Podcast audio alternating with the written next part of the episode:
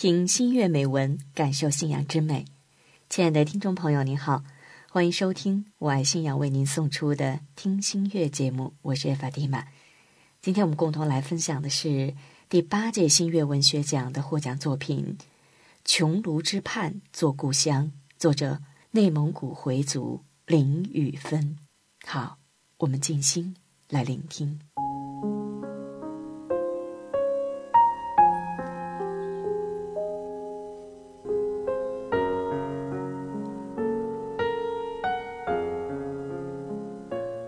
二零一五年的春天，我回到内蒙古龙胜庄寻根。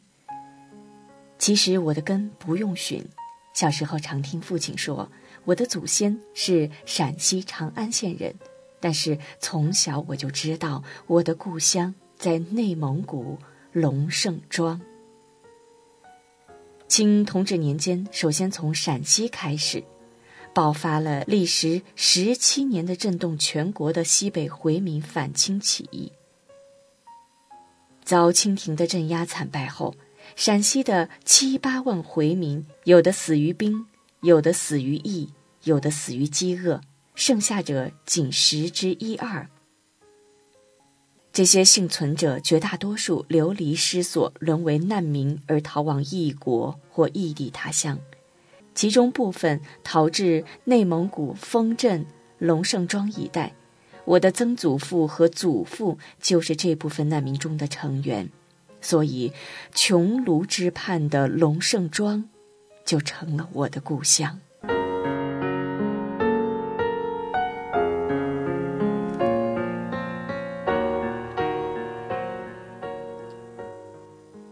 新移民落脚穹庐之畔。内蒙古龙胜庄，龙胜庄位于中国正北方的内蒙古自治区的中南部，是一个辖地面积仅四百四十平方公里的商业古镇，是北依草原、南通晋蒙、冀蒙两大商道的交汇枢纽。据《中华人民共和国地名大字典》第一卷载。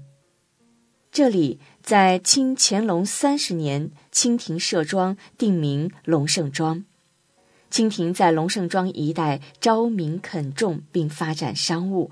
来自山西、直隶、山东、陕西、甘肃、宁夏等地的大批工商农户，随聚于这个新垦的处女地，安家落户，创业谋生。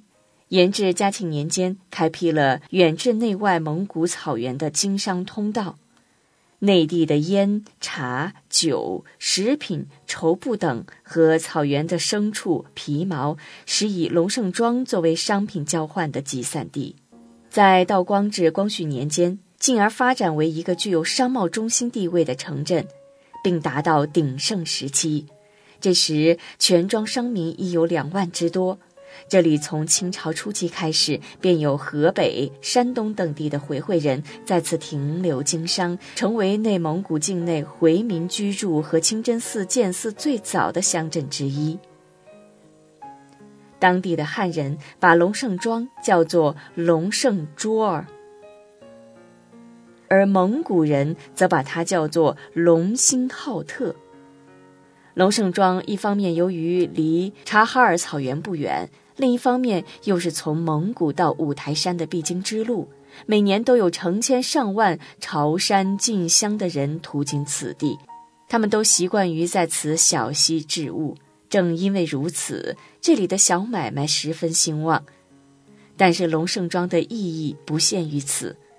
察哈尔人和蒙古人常常把成群的牛马，特别是羊群赶到这里来，在马桥集市上出售，再由这里发往内地，尤其是北平，可以说每星期都从这里输入数千只羊的肉品，而且终年不断。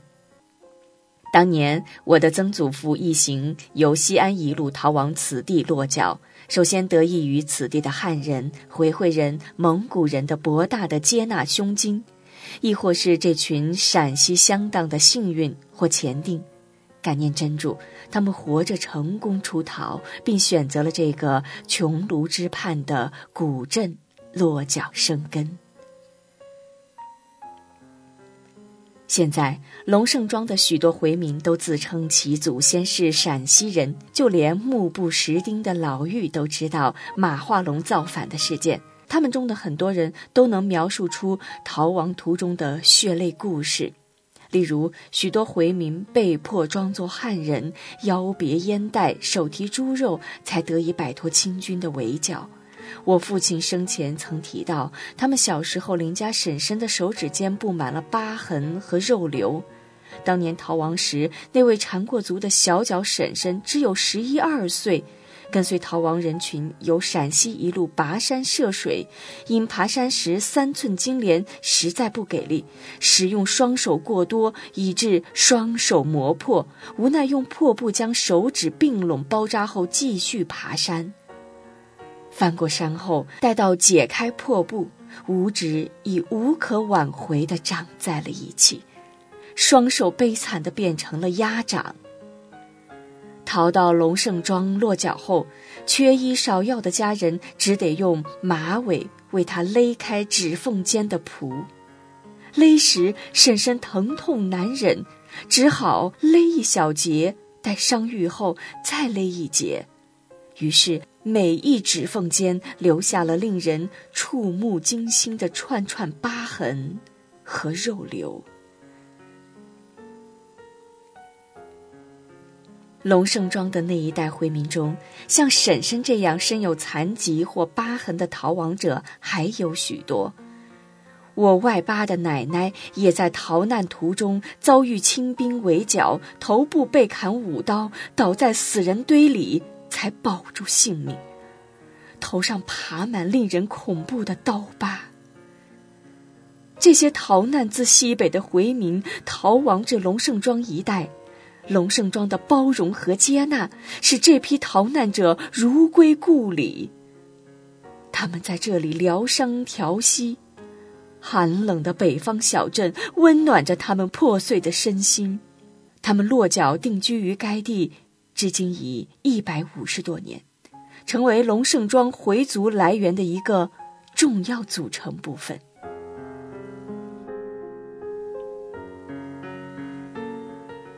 当年在长安，我的祖父林茂才年仅十三岁，某日正在村外放牛，忽遇大批被清军追杀的逃亡回民。并见其父亲急唤快逃，遂丢掉羊群，父子二人跟随逃亡人群一路逃至内蒙古丰镇龙胜庄落脚生根。从祖父传于后代的描述中可见，当时的情形多么危急。林家的其他成员哪里去了？在这场灭绝民族的追杀中，但愿林家的其他成员也能活着成功出逃。因此，我从小就特别留意灵性的回族，遐想着或许能够遇到本家，我一定会详细询问他们的祖父、曾祖父是如何逃到他乡的。可惜，到目前为止还未出现这种戏剧性的场面。我的曾祖父从此与陕西老家的灵姓家族失去联系，就此，龙胜庄。有了唯一一家林姓家庭。我的祖父林茂才在龙胜庄成年后娶了当地汉族女子为妻，婚后皈依了伊斯兰，且一生未改陕西口音。我父亲说，龙胜庄的许多像我祖父年龄的穆斯林都是陕西口音，从我父亲一代之后，就没有这种口音了。关于我的这位汉族祖母，虽未经历战乱和逃亡之摧残，却也一腔血泪。我从父亲那里知道，我的祖母少年丧父时，他的十六岁的兄长成为他和寡妇的支柱。十六岁的兄长去给财主当长工，年终他怀揣一年所得走进赌场，走出赌场时已身无分文。寡母和妹妹的一年的衣食化为乌有，少年的心绪是悔恨、痛心、惊恐、无言，无人知晓，因为少年从赌场直接逃亡他乡，再无踪迹。那个时代的寡母孤女是没有自谋生路的空间的，他们只得投奔已出嫁的长女家。久之，女婿心生厌烦，脸色日渐难看。寡母对幼女说：“妈死，你还能在姐姐家活下去；妈不死，咱娘俩都得沿街讨吃了。”说这话之前，寡母已经吞食鸦片。言毕，母命毕。写到这里，我已泪流满面。那是一个多么黑暗的年代！我的回族祖父和曾祖父遭遇了怎样的血腥的灭族追杀？我的汉族祖母和他的寡母遭遇了怎样的生死离别？再说那十六岁的少年。孤身游荡在零下三四十度的蒙古高原的严冬中，哪里是他的容身之地呢？我祖母的姐姐怨恨丈夫逼死母亲，悲愤是她终日不理家务，日日烟酒浇愁。我的祖母就是在这种环境中，小心的、艰难的长大。加入林家后。祖母成为一个虔诚的穆斯林，她常说：“感念主，真主给了我一个好归宿。”据我父亲说，他们小时候家里已是小康之家。我祖父给我祖母买回擦脸的雪花膏，可是祖母从来不用。他说雪花膏看起来像猪油，不能用。我祖母对伊斯兰教的虔诚信仰得到周围亲友的赞扬。我祖母归真时，我的小姑姑尚未成年。我父亲兄弟四人正前赴后继地在抗日战场上战斗。我姑姑的汉族姨兄将我姑姑接去，按穆斯林风俗抚养并供其读书，所以我姑姑是当时少有的知识女性。汉族姨兄是担心我姑姑遭遇继母的白眼，又何尝不是对其上一代人遭遇的悲剧的忏悔呢？当年在内蒙古吉宁城里，善良的汉族姨兄与人合股经营着一家马车店。后来，日本侵略者铁蹄踏入吉宁后，向他们索要马匹，遭到拒绝。残暴的日军当场将姨兄与另外两位伙计刺杀。我祖父大约故于上世纪三四十年代。关于我的曾祖父，我父亲几乎从未提及。我父亲经常提及我的祖父，我祖父林茂才的名字，我们兄妹都记得，还知道我祖父厨艺很高。我这次去龙胜庄寻根，其实是去龙胜庄的东西回民义坟所现存的古墓碑中考察陕西回民移民的墓碑，并寻找我祖父的墓碑。我父亲自上世纪二十年代去绥远求学后，很少再回龙胜庄。最后一次回龙胜庄是一九六四年我大伯归真时。我之所以寻根，一方面是去做一次社会历史调查，完成祖籍陕西的内蒙古龙胜庄回民一文；另一方面也想给我的祖先游坟，求主宽恕他们。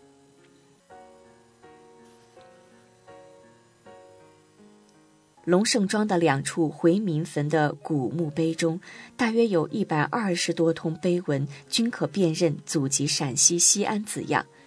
寻遍其中，并无我祖父的墓碑，却在西义坟意外发现了我曾祖父的墓和碑。陵城，其碑文：原籍陕西省长安县三河湾人，清真正教牧民林公，惠成。孝男茂才，字迹清晰可见，这肯定是我曾祖父的碑了。因为龙胜庄乃至丰镇亭、绥远城，只有我们一家林姓回民。我的祖父名林茂才，即碑文中的孝男茂才。至此，我知道了我曾祖父名叫林成。据当地的老回回讲。上世纪六七十年代，龙胜庄镇所辖的农业生产队兴建水库时，撬走很多这里的墓碑，用作基石等。可能我祖父母的墓碑也未幸免。我父亲林生奎系林城的第三个孙子，即林城墓碑上的孙树堂。依据碑文推算，我曾祖父林成故于一九零七年七月十二号，而我父林生奎诞生于一九零九年三月三号，是林成生前最小的孙子，所以我父亲对他的祖父没有记忆，也从未告诉我们曾祖父的名字。碑文中的林树斌。林树梅、林树堂后来分别更名为林生义、林生云、林生奎。据我表姐说，我们父辈的名字都是我父亲给改的。据我父亲讲，我祖父生前是龙盛庄一个清真大饭庄的大厨，由于厨艺好，以技术入股，成为饭庄合伙人，同时兼以贩马业为生，家业逐渐发展到小康。龙盛庄清真寺现存功德碑中记载了民国十二年扩建维修时的捐款人名单，林茂才的名字清晰可辨。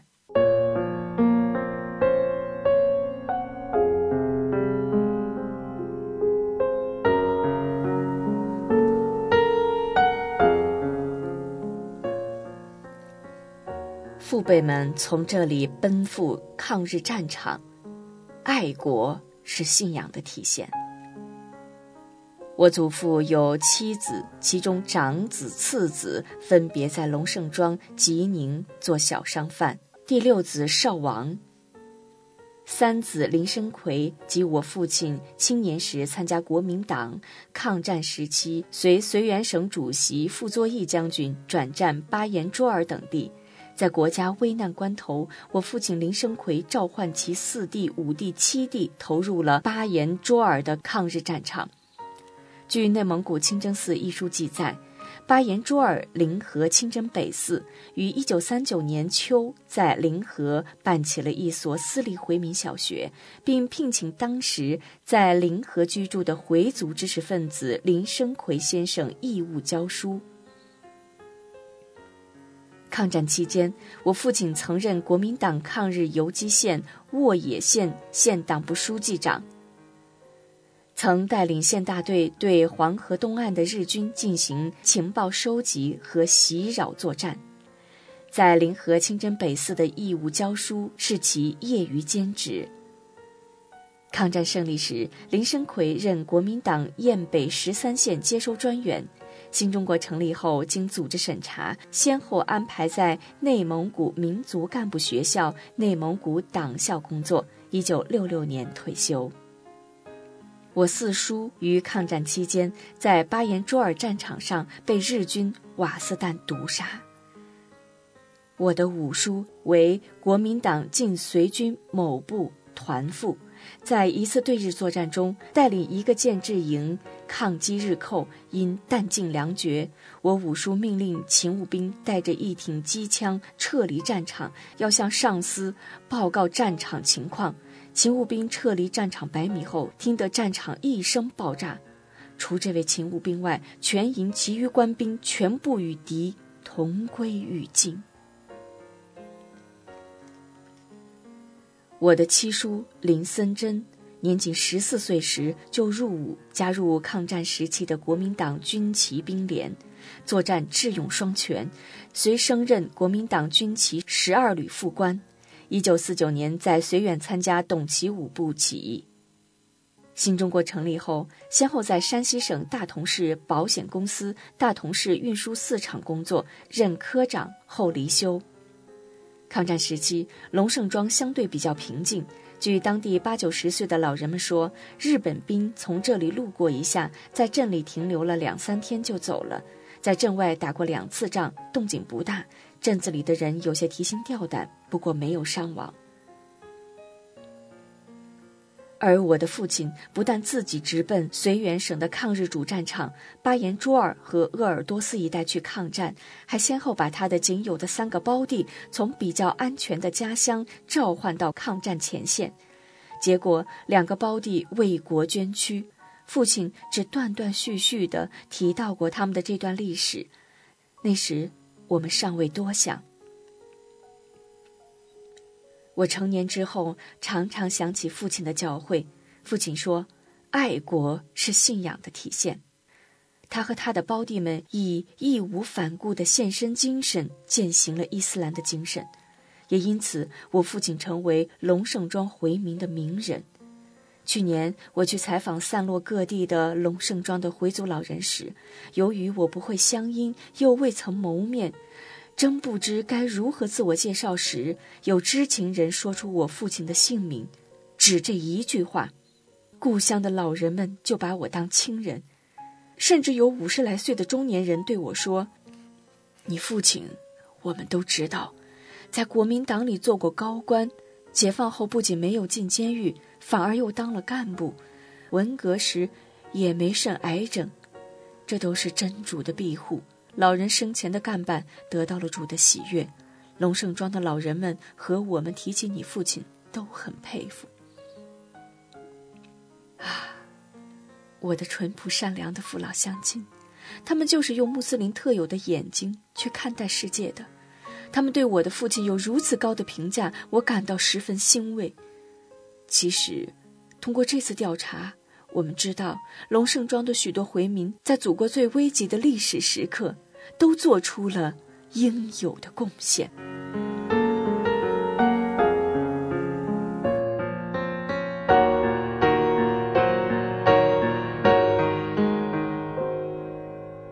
永远的故乡，陕西龙胜庄。回望历史。塞北小镇龙胜庄自清乾隆年间诞生之日，其特有的地理位置就赋予了它商贸集散的使命。在它雏形渐渐成长之时，我的曾祖父一行闪回乡党逃难到这里落户。这群移民在此落脚后，大多以经商为业，主要经营牲畜、皮毛、屠宰、饮食、运输、车马店等，也有少数以务农为主或兼顾务农。他们在经商务农等活动中，与当地的回族、汉族、蒙古人都建立起十分友好而融洽的关系。他们与当地人一起，把龙胜庄推向更加繁荣的历史时期。到清光绪年间，庄内回民发展到五六百户，两三千人，人口鼎盛时期最多达近千户，五千余人。据龙胜庄清真寺光绪三十二年功德碑上所示的商号来看，即有天元德、协盛昌、元盛泰、双盛元、元成殿、协盛玉、上三元、龙兴元、龙盛元、永成龙、德义殿、德胜殿、义成元、三和后、三顺元、三圣元、瑞庆长、陇和元、义顺元等近二十家。分行业而言，在牲畜行中，从事着贩运牲畜、赶趟子、牲畜牙祭、开车马店等不同职业。当然，汉族商贸和商号更加繁多。由此一般可见，这里曾经明显塞北，被誉为绥东第一镇，名副其实。自民国十年。平绥铁路开通后，龙胜庄的商业辐射功能渐被其附近的沿线城镇所取代。尤其至上个世纪四十年代以后，商业萎缩越来越盛，加之地处丘陵山区，耕地贫瘠，自然资源匮乏，时至今日，已对四方的影响远不如昔。提起平绥铁路的修建，当地还有一段令人扼腕的故事。据龙胜庄老人们说。平绥铁路原本是要通过龙胜庄的，可是当时庄内有些商人担心铁路会坏了当地的风水，于是这些商号及财主与当局协商，让铁路绕过庄子，所有由修改线路而增加的费用由商号及财主出资，于是铁道便绕过庄子，成了今天的京包铁路线。故乡的汉族、回族、蒙古族的前辈们。在携手把家乡推向繁荣的历史演进中，一些风水富商们却扮演了成也萧何、败也萧何的角色。龙胜庄从此失去晋蒙、冀蒙两大商道之交汇枢纽的得天独厚的优势，因此，至上个世纪三十年代，龙胜庄居民走出去或经商或谋职的逐渐增多。一些有经营头脑的回民商人开始定居于天津、北平等地。有些回族青年在绥远等地读书后不再返乡，有些参加了抗日救亡活动，成为职业军人或职员；有的为国捐躯，成为抗日烈士；也有在解放战争中参加人民解放军，也有参战抗美援朝后转到北京等地工作的。由于社会动荡和变迁，龙胜庄回民的谋职范围也在不断扩大。新中国成立初期，许多有文化的龙胜庄回族青年积极参加工作或参军入伍。比如，在呼和浩特当时的回民区的回族干部中，龙胜庄回民占有一定比例。这也说明，相对而言，龙胜庄回民的文化人比例较高。尤其是在改革开放后，龙胜庄的不少回族青年考入。大中专院校回民中的青壮年绝大部分外出谋生，主要从事个体私营经济，并在呼和浩特定居者居多。在京津沪及南方等地也有龙胜庄回民定居。经过近两个世纪的社会变迁，龙胜庄回族的经济和社会发展由盛到衰，尤其是龙胜庄有影响力的回商群体早已不复存在。回民人口锐减，截至二零一五年，龙胜庄回民仅剩二十户，三十八人。也像内蒙古其他农村或小镇一样，留守在当地的人员以老弱为主。从社会变迁的脉络看。清同治年间，由陕西籍回族迁移繁衍生息而形成的这部分内蒙古龙胜庄回民，期间虽然经历一百五十多年的历史变革和社会变迁，但万变不离其宗。这个以躲避灾祸一路北迁的陕西籍回民群体，仍在塞北的龙胜庄形成了回民聚居之地，使该地的回族比例、民族因素增加。使这个过去塞北一隅的商业集镇龙胜庄成为内蒙古回族的又一重要来源和集聚地，进一步证明了回族大分散、小聚居的地域分布特点和民族特点。因而使回族在中华文化和伊斯兰文化的凝聚下，千百年来自立于中华民族之林，成为中华民族大家庭中的一员。龙胜庄是部分西北回族起义逃难者得以生息繁衍，作为这一部分人士的后代，已完完全全成为了内蒙古人，在这里成就了他们的事业。一些人成为蒙氏厅局及其县级领导干部，或成为各学科的专家学者；更多的回民后代则成为经商致富的行家里手。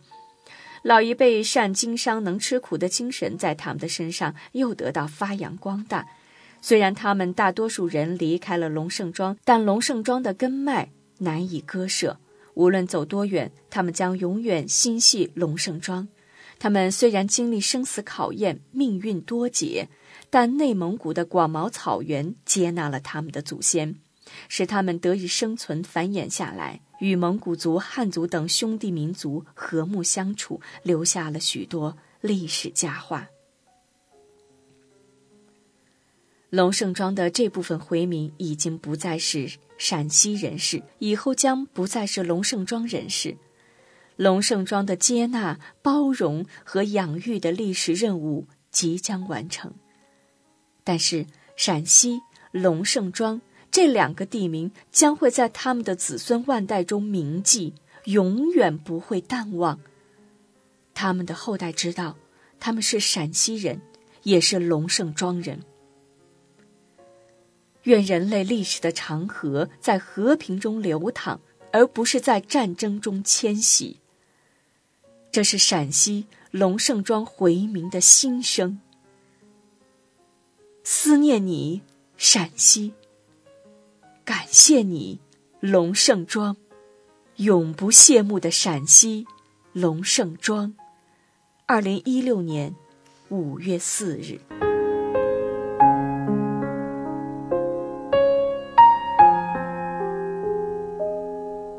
感谢朋友们的聆听和分享，我们下期再会。